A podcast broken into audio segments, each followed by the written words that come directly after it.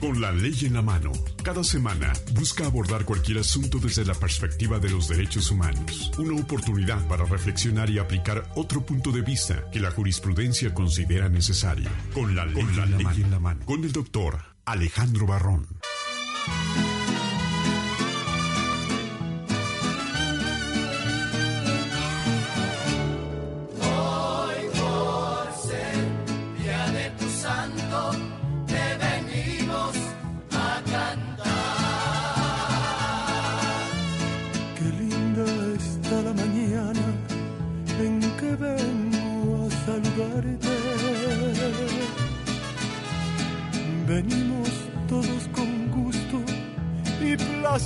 Placer a felicitarte. El día en que tú naciste. 12 de la tarde, un minuto. Gracias por estar con nosotros. Y entramos y celebrando, celebrando la vida de un hombre que, bueno, tiene visión y nos ha hecho estar aquí en este programa compartiendo. ¿De quién hablo? Por supuesto, del doctor Alejandro Barrón. Eh, ¿Quién es Alejandro Barrón?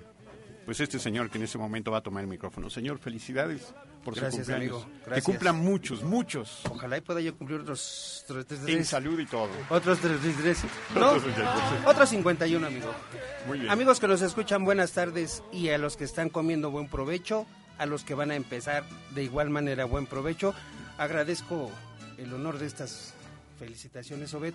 Al amigo de cabina, Francisco, al negro y demás personas que están aquí con nosotros. Gracias por estas felicitaciones. Y bueno, emocionados porque hoy está con nosotros los integrantes de la barra mexicana de abogados y consultores en ciencias criminológicas. Así es, qué importante es tener cerca a gente que, bueno, cada día se está capacitando, pero además su visión es capacitar a otros. Así es, amigo. Bueno, y esperemos que aquí los amigos nos digan quiénes son. ¿Quiénes son? ¿Para qué sirve la barra de abogados? ¿Qué es una barra de abogados? ¿Y por qué nuestros amigos radioescuchas deben de saber que existe una barra de abogados? Así es. Francisco, buenas tardes. ¿Qué tal, doctor? ¿Cómo estás? Buenas tardes, muchas gracias por tu invitación y pues bueno, aquí rápidamente, pues, ¿qué es la barra mexicana de abogados y consultores en ciencias criminales?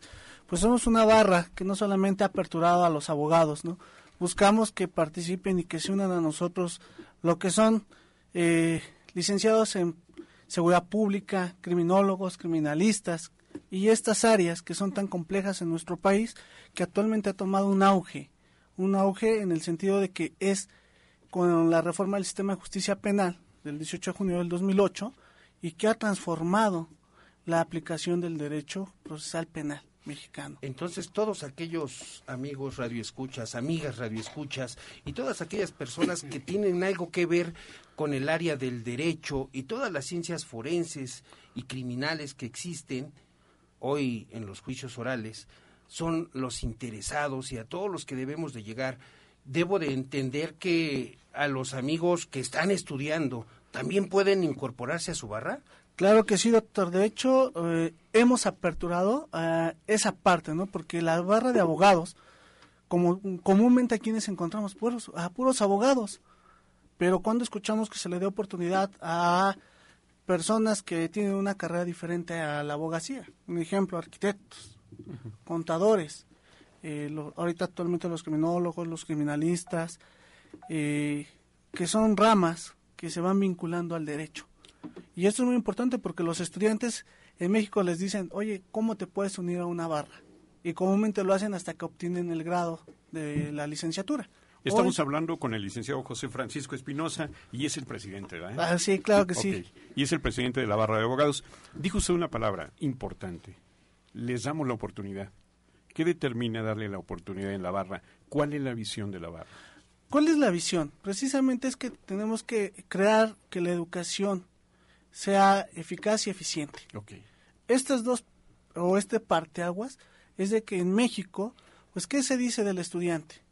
Pues terminas tu licenciatura y ¿qué experiencia tienes? Sí. Es muy difícil porque nos hemos enfrentado a esta parte todos nosotros.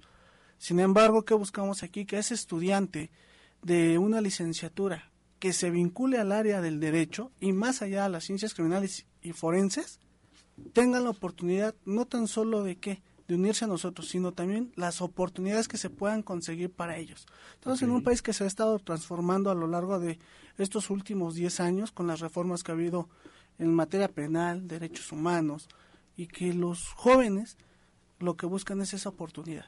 Y nosotros, Francisco Espinosa, ¿y qué hacen como misión en la barra? Y después nos presenta, porque aquí hay representación de muchas de esas ramas de las que está hablando.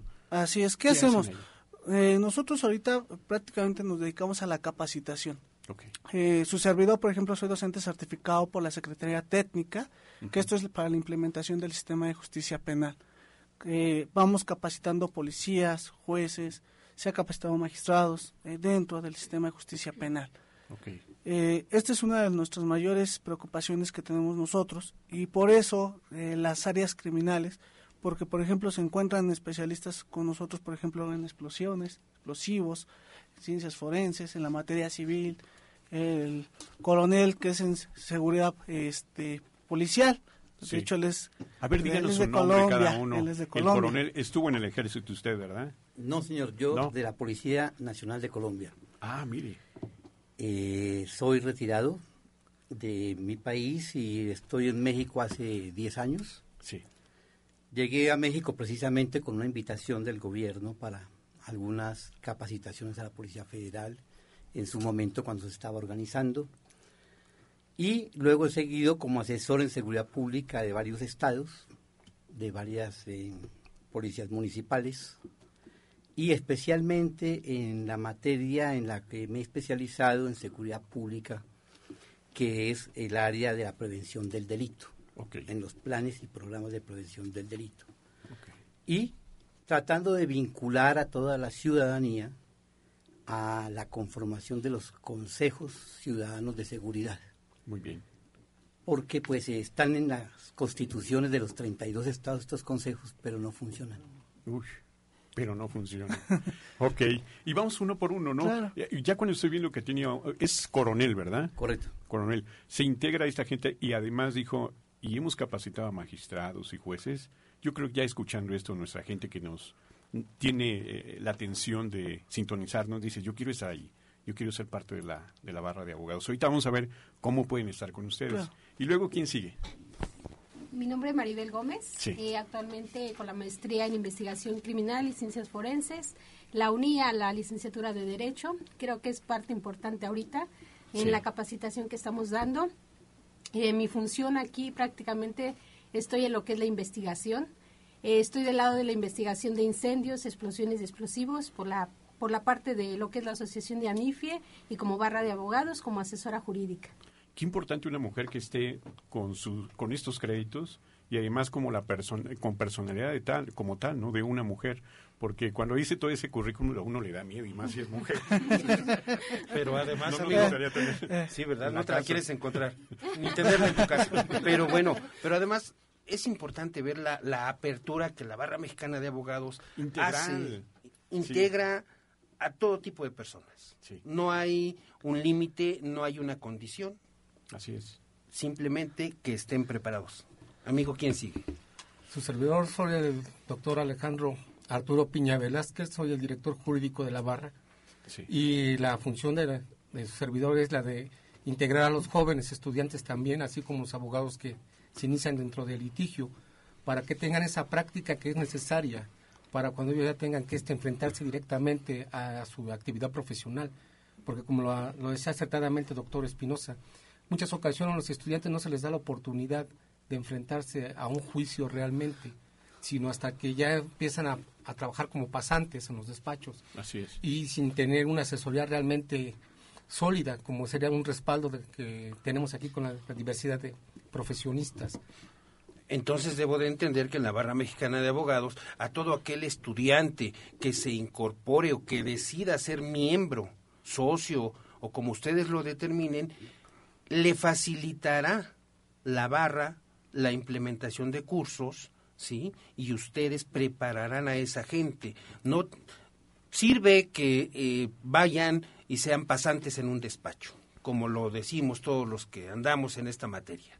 Pasanteamos en un despacho, un día sí empezamos todos. Así es. si yo me uno a la barra de abogados, ¿sí? Entonces, la experiencia que tienen ustedes me va a servir a mí para poder desarrollarme más, ¿cierto?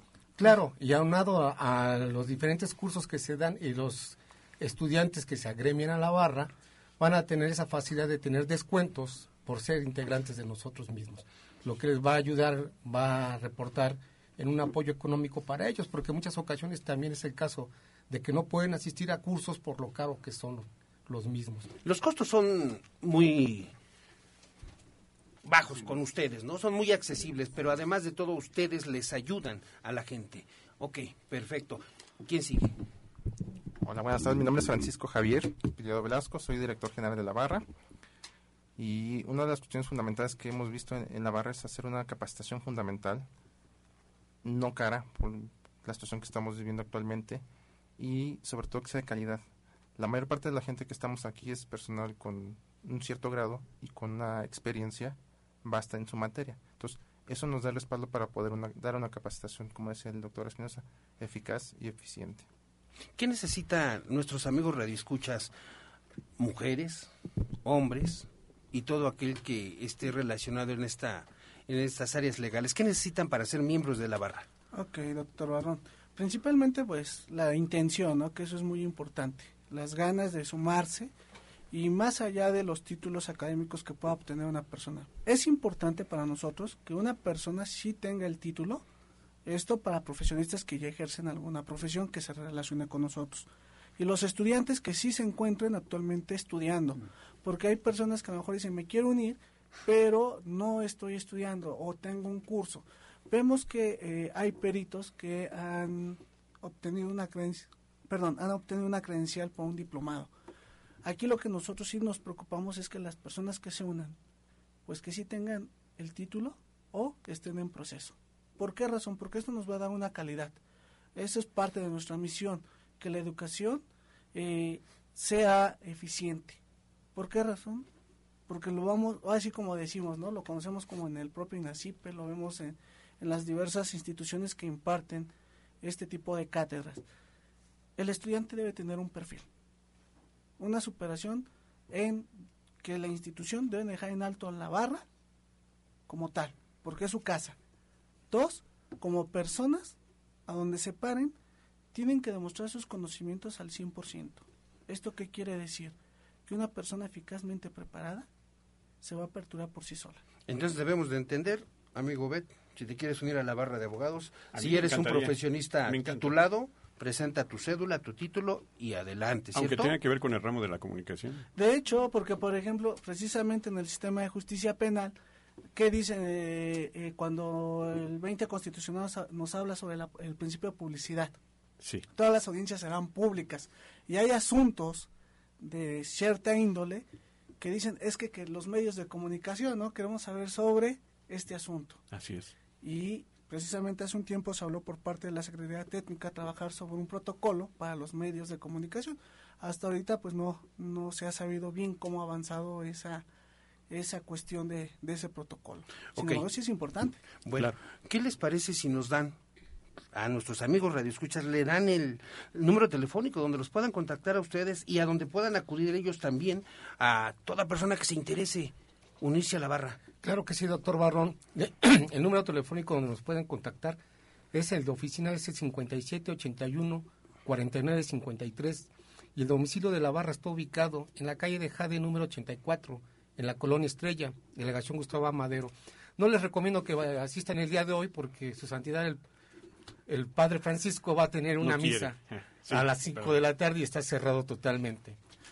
también contamos con nuestra página web que es www barra de abogados Perdón, es barra mexicana de abogados.mx. ¿Tienen redes sociales? Sí, también. Ah, pues ahí bien, bien práctico, ¿no? Exactamente, que de hecho la página web es muy importante, sobre todo aquí nos van a ir conociendo quienes han formado parte ya de esta barra, entre los cuales se encuentran los miembros honorarios, y esta es una forma de que nos conozcan y sepan de esta institución, en la que sí buscamos, pues no competir, buscamos ser los mejores. ¿Qué les parece si les dejamos, perdón, Nobel, ¿qué les parece si dejamos abierta la invitación para que en otro programa puedan asistir ustedes y nos puedan decir qué tipo de cursos, qué cursos van a dar aquí el coronel, que nos puedan indicar y nos puedan dar ya fechas Ajá, en la que ustedes ya empiezan a impartir cursos, que la Barra Mexicana de Abogados y Consultores en Ciencias Criminales pueda ya impartir sus cursos en la fecha en que los van a impartir y de alguna manera los costos que van a tener. A nuestros amigos Radio Escucha les recordamos que los teléfonos en cabina son el 55 66 13 80 y el 55 46 18 66. Y fíjense nada más, amigo Manuel, escucha esto. La Barra Mexicana de Abogados y Consultores en Ciencias Criminales acepta a todo profesionista y todos aquellos amigos que en algún momento dijimos que tuvieran algún una manualidad, que fíjate que pudieran hacer cosas manuales y que los invitamos a que se unan a la escuela Semeden, que son los señores que fabrican las prótesis dentales. Fíjense qué importante porque se relaciona. Sí, y la calidad, sobre todo. No todos tienen calidad o procesos de calidad, como Semeden. Así es. Entonces, el Semeden será importante en esta situación. Ahorita escuchan de qué se trata. Ahorita lo escuchamos.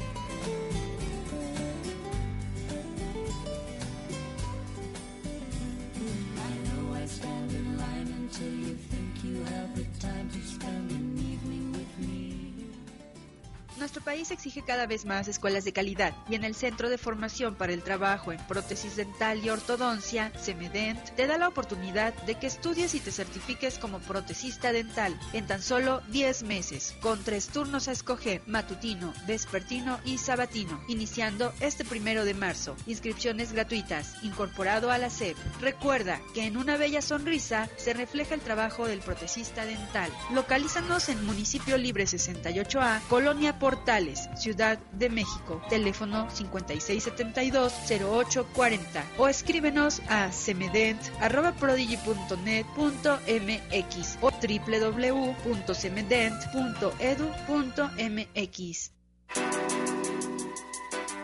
Con la ley en la mano. Visítanos en las redes sociales, Facebook y Twitter. Con la ley en la mano. En un momento continuamos. Con la ley en la mano. Visítanos en las redes sociales, Facebook y Twitter. Con la ley en la mano. Regresamos.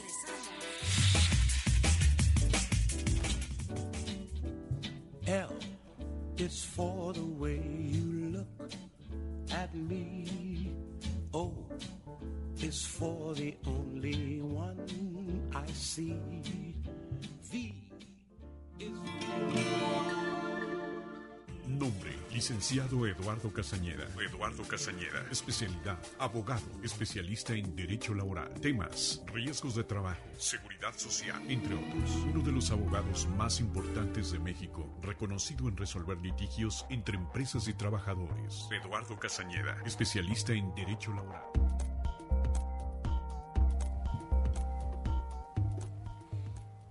Dos de la tarde, 23 minutos. Dice el negro Rodríguez. Sí amor, amor. Con Frank Sinatra. Sí, pero, pero exquisita la música. Exquisita la música. Tiene un gusto exquisito en la música. Será porque está enamorado. Sí, Seguramente su señora le dijo, si no me pones esa música, te voy a llamar la atención. No llegues. Lo va a golpear. Sí, bueno, no sé por qué traigo un ojo morado. Piensa que por lo negro no se le va a ver, pero No se le nota. Oye, pero estamos muy contentos porque tenemos al licenciado Eduardo Castañeda y además, como dice eh, su, su entrada institucional, uno de los abogados más importantes en México que sabe pelearse, pero no nada más con los patrones, también a favor de los patrones, pero aquí además se están haciendo famosos, ¿sabes por qué? Es la única firma de abogados que no cobra si no gana. ¿Cómo ves? Ahora que me corran voy a ir a contratar. Tengo que ir, porque normalmente una de las objeciones que, tiene uno comúnmente es, ¿y ahora con qué abogado? Si, el problema que tengo es que no tengo dinero. Sí, pero además de todo, todos te dicen, oye, un abogado, necesito un abogado. No, hombre, ¿cuánto me va a cobrar? Imagínate. claro. Y aquí nuestro amigo Eduardo Castañeda no les va a cobrar hasta que no termine su asunto y le dé el resultado a la gente que la gente espera. Eduardo, buenas tardes. Hombre, un honor estar con ustedes y muchas gracias por la introducción. Pero primero los teléfonos, porque seguramente ya están diciendo, pues quiero saber, ¿qué compromiso, abogado? Eh? eh? Es un compromiso grande y vaya, los atendemos como siempre en las oficinas del despacho en el número 55 35 0071. Eh, estamos saliendo de la estación de Metrobús Expo Reforma y el celular es 55 1968 6602. Ok, otra vez el teléfono, por favor. 55 35 0071, el de la oficina, y 55 19 68 6602, el celular. Ok. Eh, abogado Castañeda, vamos a darle continuidad. Hace ocho días el auditorio se quedó con muchas preguntas, muchas necesidades y seguramente quieren escuchar más.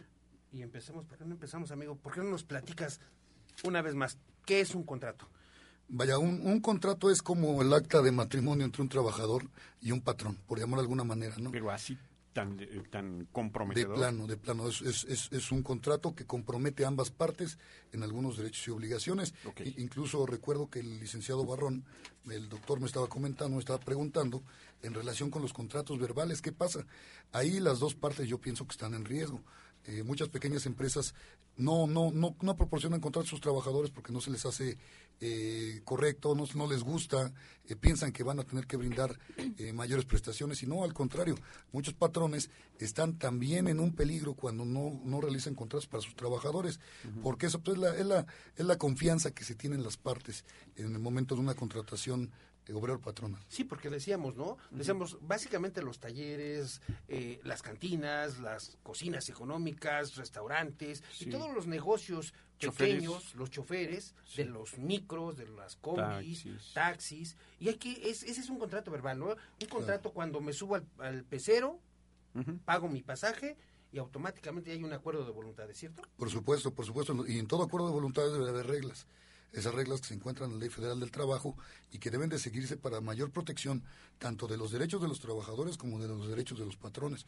Porque eh, muchas veces piensan que por no existir un contrato los patrones no tienen un riesgo y al contrario, tienen que acercarse a los especialistas. ¿Por qué? Porque es mejor mantener los papeles en regla, ¿no? Eh, en todo tipo de, asuntos. Por eso los invitamos a nuestros amigos radioescuchas. Ahorita aquí Eduardo Castañeda nos va a decir cuántos tipos de contratos hay para que los trabajadores sepan. Y los invitamos, amigos Radio Escuchas, el 55 66 13 80, el 55 46 18 66, teléfonos en cabina para que el licenciado Castañeda les pueda responder sus dudas. ¿Cuántos tipos de contratos hay, amigo? Bueno, hay, hay varios tipos de contratos, ¿no? Hay algunos que están en desuso. Los principales son el contrato por tiempo indeterminado, que vaya, que define que la relación eh, se prolongará en el tiempo, el tiempo que sea necesario, valga la expresión y la redundancia. Eh, contratos de, periodos a prueba, que son nuevos. Un contrato de periodo a prueba. Un, contrato, un poquito detengas en ese. Ese periodo a prueba, ¿cómo es? ¿Cómo se desarrolla? Bueno, el, el, el contrato de, de, periodo a prueba, sí, se presenta cuando un patrón contrata a un trabajador a prueba por un lapso de aproximadamente 180 días, ¿sí? Perdón, es por un lapso de mm, hasta 180 días. Ok. Es con el propósito, vaya, de, de, verificar si el trabajador cumple con todas las condiciones eh, asequibles para que desempeñar el trabajo que el empleador le proporciona. En otras palabras, es si tiene la experiencia laboral para eh, la cual se contrató. Exactamente. Perdón, ese contrato no puede exceder de 30 días. Si excede de 30 días, vaya, automáticamente se convierte en un contrato por tiempo indeterminado. ¿Están pidiendo sus teléfonos, licenciado? Por supuesto que sí, el de la oficina es 55 35 0071 y el teléfono del celular es 55 1968 6602 para servirles ahí en, cualquier momento. Ok. Exacto. ¿Qué más tendríamos que saber? ¿Qué, preguntas hay? Hay otro tipo de contrato que es por capacitación inicial también, que es distinto del que, del que se contrata a prueba un trabajador. Este contrato, vaya, tiene relación con, tiene el propósito de, preparar al trabajador para desempeñar eh, eh, sus servicios en relación con una empresa. Este contrato tiene una duración máxima de tres meses, ¿sí? en su caso. Y para puestos de dirección, eh, de confianza, eh, de gerencias y todo este tipo de cosas, se puede prolongar por seis meses. Ok. Exacto. Y vaya, bueno, también es importante hablar de las trampas en la contratación. A ver, porque, algunas. Porque muchos trabajadores llegan a, ser contratados y no se dan cuenta que en ocasiones, en un espacio de media carta, los hacen firmar hasta abajo, hasta, por llamar de alguna manera, hasta el, hasta el último momento del papel este tamaño carta, tamaño oficio, el que sea, y dejan un espacio en blanco con el propósito de realizar renuncias, finiquitos, incluso hasta pagarés. Me ha tocado el caso de que tuvo un trabajador que te duró 18 años trabajando por una escuela, un conserje. Por año le hicieron firmar una hoja en blanco. Tenían 18 hojas en blanco los, ¿Y qué tan, los empleadores. ¿y, qué tan perjuicio, qué tanto perjuicio hay que el trabajador firme en blanco y lo despidieron y seguramente el patrón hará valer esa, esa firma. Claro, muchas veces lo hacen, los trabajadores lo aceptan porque se ven orillados por la necesidad. Claro. Sí, este, esta necesidad los, les, les, les orilla a, plasmar este tipo de, de, firmas. Eh, yo lo que les recomiendo en todo caso es eh, si es que es posible, porque en ocasiones, si no lo hacen de, de, de, esa forma al firmar en blanco, no les proporcionan el empleo. Lo que les puedo recomendar es que si notan un espacio en blanco, lo atraviesen con dos o tres rayas, con el propósito de que ese espacio no pueda ser utilizado. Y vaya, pues estamos eh, eh, eh, dispuestos a atenderles para cualquier pregunta, duda, en el teléfono 55 35 0071 y el celular 55 19 68 6602. Más despacio, porque si no, sí, yo no escribo tan rápido. La secretaria sí, nosotros no. Claro. 55 35 0071 55 19 68 6602. Nuestros amigos radioescuchas, con toda confianza Pueden llamarnos a cabina al 55 66 13 80, 55 46 18 66, donde con gusto el licenciado Castañeda les va a confirmar aquí que les va a representar laboralmente y no les va a cobrar hasta que termine su asunto. Así es. Además, quisiera atreverme que, como hay mucha gente que quiere consultarlo, abogado, entrar con una llamada la próxima semana para que usted responda a una de sus dudas, porque seguramente muchos nos vamos a ver identificados en ciertas cosas. Estos, por ejemplo, estos contratos trampa. Yo me, eh, no sé, pero yo creo que con la tecnología, si están firmando algo, ¿por qué no llevarse una prueba de lo que firmamos, incluso sacarle foto, no sé, ¿no? Para que haya fe de que, pues mira, yo nunca puse algo de más o nunca se entregó algo de más. Eso que, eso que estás comentando es genial. Si le pueden sacar fotografía al espacio, eh, eh, es genial. Vaya, aquí la cuestión es que en ocasiones los trabajadores pues están ante la presencia de la persona que los está contratando, no los dejan a solas, es bastante complicado, hay que tener mucha habilidad para hacer eso, pero lo que yo sí les recomiendo, vaya, si les obligan a poner huella, pues que deslicen un poco el dedo, que, se lo froten, este, con el propósito de que, de que tenga cierto sudor y, y, la, y la huella no se plasme como debe plasmarse y si les obligan a poner alguna firma y ellos se ven orillados por la necesidad para admitir el empleo, pues que testen o que rayen este, los espacios que queden en blanco con el propósito de que puedan estar, eh, eh, tener la tranquilidad de que con ese espacio en blanco no le van a hacer un papel eh, adverso. Claro que hay muchos, hay, habrá algunas empresas, negocios que gusten de este tipo de prácticas, pero también hay muchos patrones que no hacen ese tipo de prácticas. Y yo creo que también sería apropiado, Liceo Castañeda, que en nuestro siguiente programa pudiéramos tratar algún tema en defensa del patrón, digo, porque no, seguramente nuestros amigos radioescuchas dirán, oye, yo soy patrón, me están atacando. Sí. Me están atacando y entonces, y ahora yo cómo me defiendo, dame siquiera un arma para ver cómo me defiendo. Porque hay mucho, hay mucho trabajador mañoso.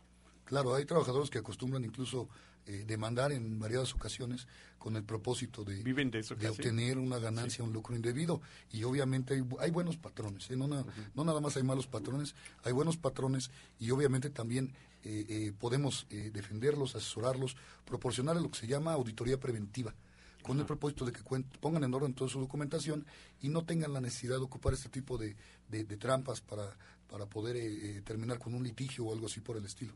Sí. Ok, pues ah, ya sabe, licenciado Eduardo Castañeda, la única firma de abogados que no cobra si no gana y otra vez los teléfonos, por favor. Por supuesto que sí. El teléfono de la oficina 55 35 0071 y el del celular 55 1968 6602.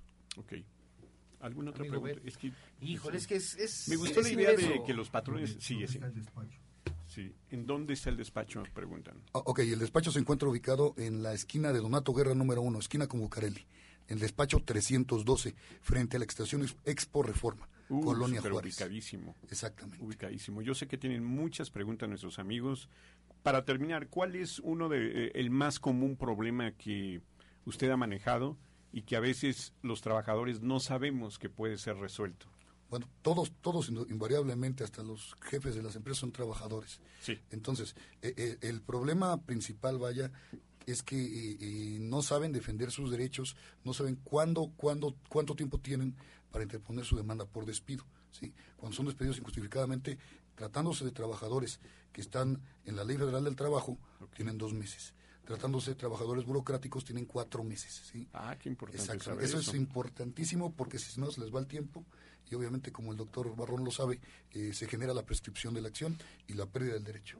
Sí, y también habremos de, tocar el tema, Castañeda, respecto de los sindicatos ah, dentro de las empresas, porque los sindicatos también ahí juegan un papel muy importante. Sería bueno que en el siguiente programa nos pudiera usted decir también, hablar sí. cómo el patrón se puede defender, cómo el trabajador puede salir avante y qué, qué papel juegan los sindicatos dentro de las empresas que representan a los trabajadores. Bueno, hay muchos sindicatos que no nos cabe duda que representan bastante bien a todos sus, sus trabajadores. Y habrá su granito negro en el arroz. Siempre. ¿Qué les parece si nos vamos a un corte y regresando, amigo Eduardo, nos vuelve a dar sus teléfonos, nos da su domicilio para que nuestros amigos radioescuchas lo tengan? Por supuesto. Nombre Licenciado Eduardo Casañeda. Eduardo Casañeda. Especialidad. Abogado. Especialista en Derecho Laboral. Temas. Riesgos de trabajo. Seguridad social. Entre otros. Uno de los abogados más importantes de México. Reconocido en resolver litigios entre empresas y trabajadores. Eduardo Casañeda. Especialista en Derecho Laboral.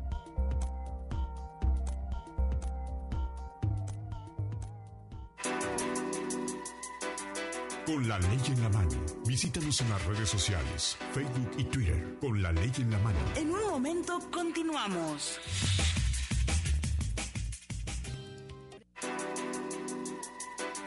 Con la ley en la mano. Visítanos en las redes sociales, Facebook y Twitter. Con la ley en la mano. Regresamos.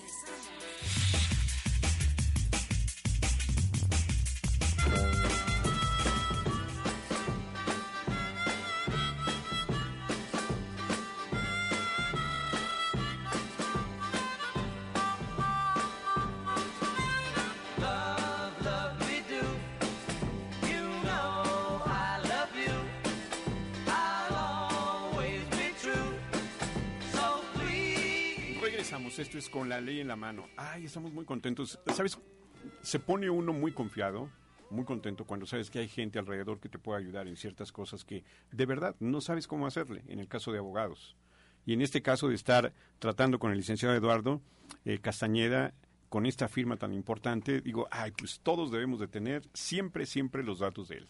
Claro que sí, amigos radioescuchas, tomen su teléfono, papel y lápiz. Sí. Y péguenlo por favor en el refrigerador o ahí cerquitas, tráiganlo en su cartera, Eduardo, tus teléfonos. Ok, eh, los teléfonos del despacho son 55 35 0071 y el celular 55 1968 6602. Eduardo, no seas malito. Le, nos preguntan algunos radioescuchas los temas que tiene la gente, los términos que tiene la gente para presentar sus demandas. Ok, los términos para presentar la demanda, regresamos a lo mismo, cuando no son trabajadores del gobierno, por llamar de alguna manera, sino de empresas privadas, son dos meses eh, eh, a partir del día que fueron despedidos. ¿okay? Y en su caso, cuatro meses cuando se trata de trabajadores del gobierno. Eso es, esa es la cuestión, ¿no? Dos meses cuando son trabajadores de empresas privadas y cuatro meses cuando son trabajadores gubernamentales. Y por ahí teníamos una, una pregunta, doctor, eh, relacionada con, con el contrato a prueba y con el contrato de capacitación inicial. bueno, nada más, eh, puntualizamos, el contrato a prueba se puede establecer cuando se pretende contratar a alguien por tiempo indeterminado o por más de 180 días. ¿sí? El contrato a prueba no puede exceder de 30 días. ¿sí? Cuando excede de 30 días, automáticamente se vuelve en un contrato por tiempo indeterminado. Y en relación con el contrato para capacitación inicial, eh, podemos mencionar que se trata de un contrato efectivamente que se realiza con el fin de que el trabajador adquiera eh, eh, habilidades y conocimientos para poder desempeñar el empleo. Este contrato tiene una duración máxima de tres meses y para cargos de dirección, gerenciales y demás personas que son altos ejecutivos de la empresa puede extenderse hasta por el plazo de seis meses. Fíjate qué ah, bueno y qué importante, ¿eh? qué bueno y qué importante que la gente tenga todos estos datos, todos estos conocimientos y que semana a semana aquí nuestro amigo Eduardo Castañeda nos acompañará. ¿Sí? Para que todas aquellas dudas que tengan respecto de algún despido justificado, injustificado, porque siempre pensamos que es injustificado, ¿sí? Lo tendremos todos los sábados aquí con nosotros. Una preguntita antes de que se vaya, vamos a aprovecharlo. A ver. Pero por ejemplo, 180 días para el que es este eh, prueban y se termina esos 180 días, pero no me avisan. no se termina el contrato, sino automáticamente ya es, se convierte, sigue siendo un contrato ahora indefinido. Exactamente. En los dos casos, cuando es un trabajo, un contrato por trabajo a prueba o un contrato de capacitación inicial, el artículo 39E de la Ley Federal del Trabajo determina que se convierte automáticamente en una, relación de trabajo por tiempo indeterminado aunque no se firme aunque no se firme. Ahí está. Muy buena esa para los que dicen, no, estabas a prueba. Ay, sí. Bueno, pues entonces en el siguiente programa que nos ilustre más en este sentido. Y que me parece ser, Manuel, nos avisan que tenemos a nuestro amigo y colaborador Oscar Moa. El licenciado Oscar Moa, especialista en derechos humanos y comentarista en medios y aquí también, por supuesto. ¿Cómo estás, Oscar? ¿Qué tal? Buenas tardes para todo tu auditorio y también para ustedes que están ahí. Cabina, doctor, un abrazo desde aquí, desde el fondo de nuestro corazón, por ese aniversario y un año más de vida.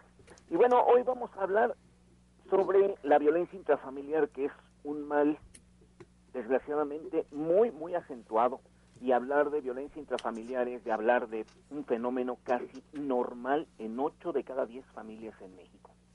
Todos los días se reciben cientos de denuncias por este mal generalizado en todos los estados del país, principalmente contra mujeres, niños y personas de la tercera edad. Aunque, bueno, también hay que decirlo, han aumentado las denuncias de padres solteros o en proceso de divorcio que también sufren violencia. Hablar de golpes, de insultos, de malos tratos, de violencia física y psicológica es cosa de todos los días en las agencias del Ministerio Público, en las oficinas del DIF, en escuelas y claro, ¿por qué no?, en la misma familia. Es un tema que por desgracia es todavía un tabú. No es fácil, no es fácil decir mi esposo me pega, mi papá nos corrió de la casa, mi mamá le pegó a mi abuelita, mi esposa me denunció por maltrato, pero tampoco es fácil buscar ayuda profesional. Y no solo con las amigas o con los compañeros de trabajo, con la maestra, con un ministro de culto, o tampoco es cosa de ver la telenovela donde los problemas se solucionan de la noche a la mañana. El sutil encanto de los golpes llega al extremo cuando aparece lo que conocemos como codependencia, es decir, pégame, pero no me dejes. Muchos de estos casos ya no son solo eh, pues una situación que se pueda comentar, esto necesita una atención psicológica, a veces, a veces atención psiquiátrica. Para muchos la violencia nace, para otros se hace, es decir, viene de abuelos a padres, de padres a hijos y así sucesivamente como una maldición ancestral que es necesario cortarla. Los hijos y las hijas aprenden lo que los papás les enseñamos. Ellos aprenden en un hogar violento que los problemas se arreglan a gritos, con groserías, con descalificaciones, con violencia, con golpes. La violencia doméstica, o sea, la, violencia intrafamiliar, nace en el hogar y es ahí donde podemos detenerla, controlarla, exterminarla, pero nunca compartirla. Se encuentra en todos los estratos económicos, sociales, culturales y religiosos de México. Y bien, eh, Obed, te puedo dar las características de una persona que es violenta. Fíjate que estas personas que, son violentas manifiestan poca tolerancia a la frustración, tienen problemas con el control de impulsos y emociones, son autoritarias, imponen actitudes, gustos, hasta la forma de pensar te pueden imponer. Ignoran los derechos de los, de los demás y tienen adicciones. Fíjate que el alcohol y las drogas son un detonante fuerte para esto de la violencia intrafamiliar. Pero también las personas que reciben esa violencia tienen sus características, por ejemplo, son tolerantes de manera extrema, son sumisos, tienen mucha inseguridad y por supuesto son codependientes. ¿Y cuáles son las recomendaciones para unos y para otros? Solamente tres de nuestra parte. Uno, hay que romper el silencio y buscar ayuda profesional, psicológica, legal, siempre con la ley en la mano. Dos, denunciar. Hoy las posibilidades de castigar a los violentos es más que hace cinco años. Y tres, aléjense, por favor, de las personas que son violentas porque recuerde que es mejor el diálogo que la violencia. Y hasta aquí la participación, Over. Muchas gracias. El licenciado Oscar Moa, especialista en derechos humanos y comentarista de medios. ¿Dónde te seguimos, Oscarito? Estamos en las redes sociales como Oscar Moa, arroba tanto en Twitter como en el Facebook. Gracias. Este es muy bien. Hasta luego. Hasta luego, Oscar. Hasta luego. Y cuando hablan de pedir ayuda, el primer punto, siempre tenemos que estar recordando a Barrón Abogados Consulting, que es eh, consultoría integral, además. Así es, Obed. Barrón Abogados Consulting también cuenta con el servicio de psicología. ¿sí? Aparte de los abogados, tenemos psicólogos, tenemos contadores, una infinidad de gente que nos puede apoyar y que puede apoyar a nuestros amigos radioescuchas. Muy acertadamente comentaba Oscar la violencia familiar. Sí, efectivamente se han incrementado las denuncias de hombres que son golpeados por su mujer. Creo, no sé si me golpean, pero bueno, lo voy a checar. Voy a revisar mi espalda a ver cómo la traigo. Sí. ¿Ok? Pero sí, la violencia familiar, fíjate que es un espejo en casa. Hoy algo que, que hemos perdido también de vista, y aquí nuestros amigos invitados y que todavía se encuentran presentes, aquí les Liceo Castañeda, y bueno, habrá que darle un buen saludo al amigo Barrera, que hoy se vino de colado con nosotros, mire, dice que nos va a decir cómo su mujer lo golpea a, él. vamos, a un testimonio. A ver, un testimonio. No, al contrario, eh, yo muy bien. Este, no tengo ningún problema con mi mujer, un saludo. Muy bien. Y feliz día por del amor y la amistad. Mañana pórtese bien con su señora para que no lo vayan a golpear, ¿eh?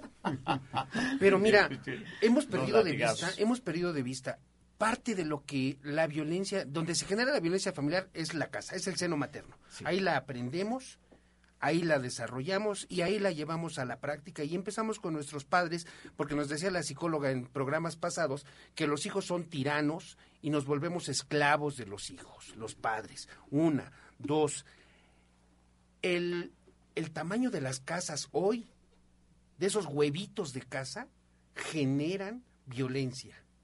Los espacios reducidos, donde hay hacinamiento de las familias, porque hoy todavía muchas familias grandes, numerosas, están en un huevito, en un departamentito. Pero mira, ahorita que regresemos del, del corte, Obed, comentamos ese tema porque es muy importante. y vamos con nuestra psicóloga para que, nos platique ese tema. ¿Nos vamos al corte, Manuel? Vamos entonces. Con la ley en la mano, visítanos en las redes sociales, Facebook y Twitter. Con la ley en la mano. En un momento continuamos. Con la ley en la mano, visítanos en las redes sociales, Facebook y Twitter. Con la ley en la mano. Regresamos.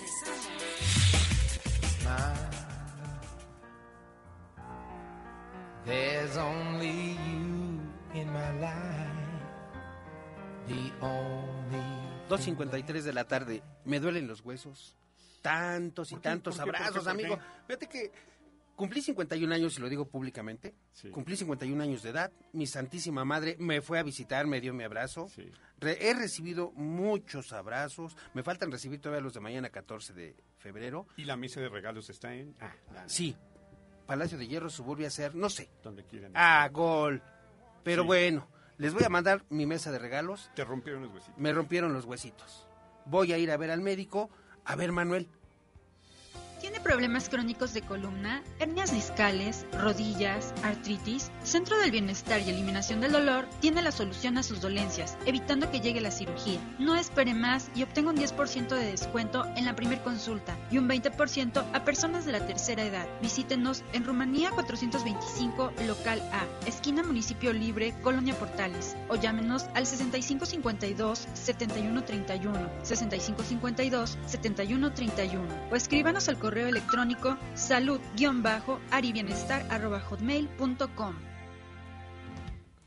Fíjate nada más, entonces, Obed, ya, ahí tenemos un que profesional, un profesional. Un profesional. Yo tengo miedo mucho de eso, de que vaya y, te truenen los huesos, como dicen francamente, pero pues, que salgas mal, ¿no? Sí, porque fíjate que hay mucha gente que, que dice, oye, me duele el pie, me caí, me torcí, voy a ir con el huesero. Ah, pero hay que ir con un huesero profesional. Sí. Un Eduardo Castañeda, ¿cuántas veces te has luxado un pie? Bastantes veces jugando fútbol. ¿Y entonces a cuántos hueseros has ido? Eh, generalmente, ya, ves que nos automedicamos, una pomadita y se acabó. Bueno, pues entonces hay que ir con los profesionales. Pero bueno, decíamos hace rato. Nuestra psicóloga la tenemos aquí y tiene que aportar porque es importante también integral esto, abastecernos de información. Sí, hombre, y decíamos que la violencia familiar, el hacinamiento en las casas, casas tan pequeñitas, nos generan mucha violencia, que es esa violencia también se desemboca o se ve en el bullying. Decía nuestro amigo Oscar que la codependencia, sí efectivamente nos hacemos codependientes como con los alcohólicos. Y todo esto nos lleva también a los problemas de alienación parental, que ya lo estaremos tocando, pero a ver, amiga psicóloga, tenemos por ahí algo interesante con esa violencia familiar. Hola, buenas tardes a todos. Pues sí, claro, eh, la violencia intrafamiliar trae muchas consecuencias, muchos trastornos. En este, en esta ocasión vamos a hablar del SAP. ¿Saben qué es el SAP? No, es? el síndrome de alienación parental. Voy a empezar con una frase muy bonita que, que nos refiere a esta situación. Ningún hijo debe de ser tratado como traidor simplemente por amar a ambos padres. ¿Qué, qué, qué les hace esta, esta reflexión? El que el que los hijos realmente pueden o no pueden amar a ambos padres. Bueno, dentro del síndrome de alienación parental se dice que es un desorden psicopatológico en el cual el niño de forma permanente denigra e insulta sin justificación alguna a alguno de los dos padres, ya sea que la mamá que regularmente déjenme decirles que son las mamás las que meten estas ideas a los hijos. Eh, y por ahí podemos decir, eh, hubo, con eso de las mamás, hubo una sentencia a una señora, si no mal recuerdo, algo así como que de 15 años por el, el delito de alienación parental. De hecho, el síndrome de alienación parental ya es considerado maltrato infantil. Aquí hay, hay una, una, situación que no nos agrada mucho. La Organización Mundial de la Salud aún no ha aceptado el término pero dentro de la ley, dentro del con los abogados sí. podemos y esto es muy importante para los que están alienados, hijos o los papás que están sufriendo de este de este síndrome, es muy importante que tanto haya la ayuda de un abogado como haya la ayuda de un psicólogo. No puede ir solamente el abogado, ¿por qué? Porque el abogado es el que nos puede referir a, los, a, la familia para que nosotros como psicólogos demos el diagnóstico de alienación parental. Aquí hay algo también muy importante. El diagnóstico no lo podemos hacer nosotros psicólogos eh, independientes. El juez marca, el abogado pide lo que es la, la revisión psicológica del niño y el juez los manda con los psicólogos del MP. Ellos son los que se encargan de diagnosticar este síndrome de pero ahí tengo, una pregunta. Sí. efectivamente el juez te manda con un psicólogo y te manda a la procuraduría para que los peritos psicólogos emitan su dictamen, ¿cierto?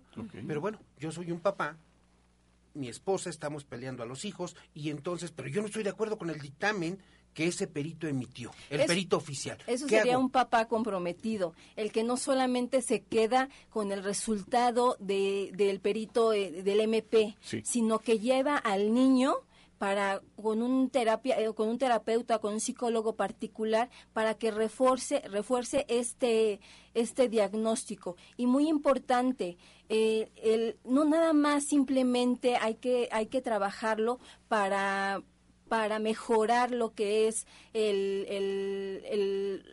Entendido, entendido. ¿Qué crees? Se nos termina el tiempo. Hay una cosa importante, perdóname. ¿Por qué no das tus teléfonos? Y seguramente hay mucha gente que tiene muchas dudas y que tienes que ayudarle. Bueno, pues estamos en Barrón Abogados Consulting. El teléfono de la oficina es 67 98 99 49 y mi celular es 55 34 88 85 22. Y quisiera ver el licenciado que la siguiente semana me diera la oportunidad de terminar este tema porque es muy importante ver las consecuencias que tienen los niños con el síndrome de alienación. Al doctor Alejandro Barrón, muchas gracias. Por supuesto a Manuel Negro en la eh, Rodríguez ahí en la producción, a Huy Trujillo en las redes sociales, en la difusión a la psicóloga Yasbet López, a Wendy que está aquí en la realización de todo esto y gracias al licenciado Castañeda. Muchas gracias por estar con nosotros. Buenas tardes a todos. To you.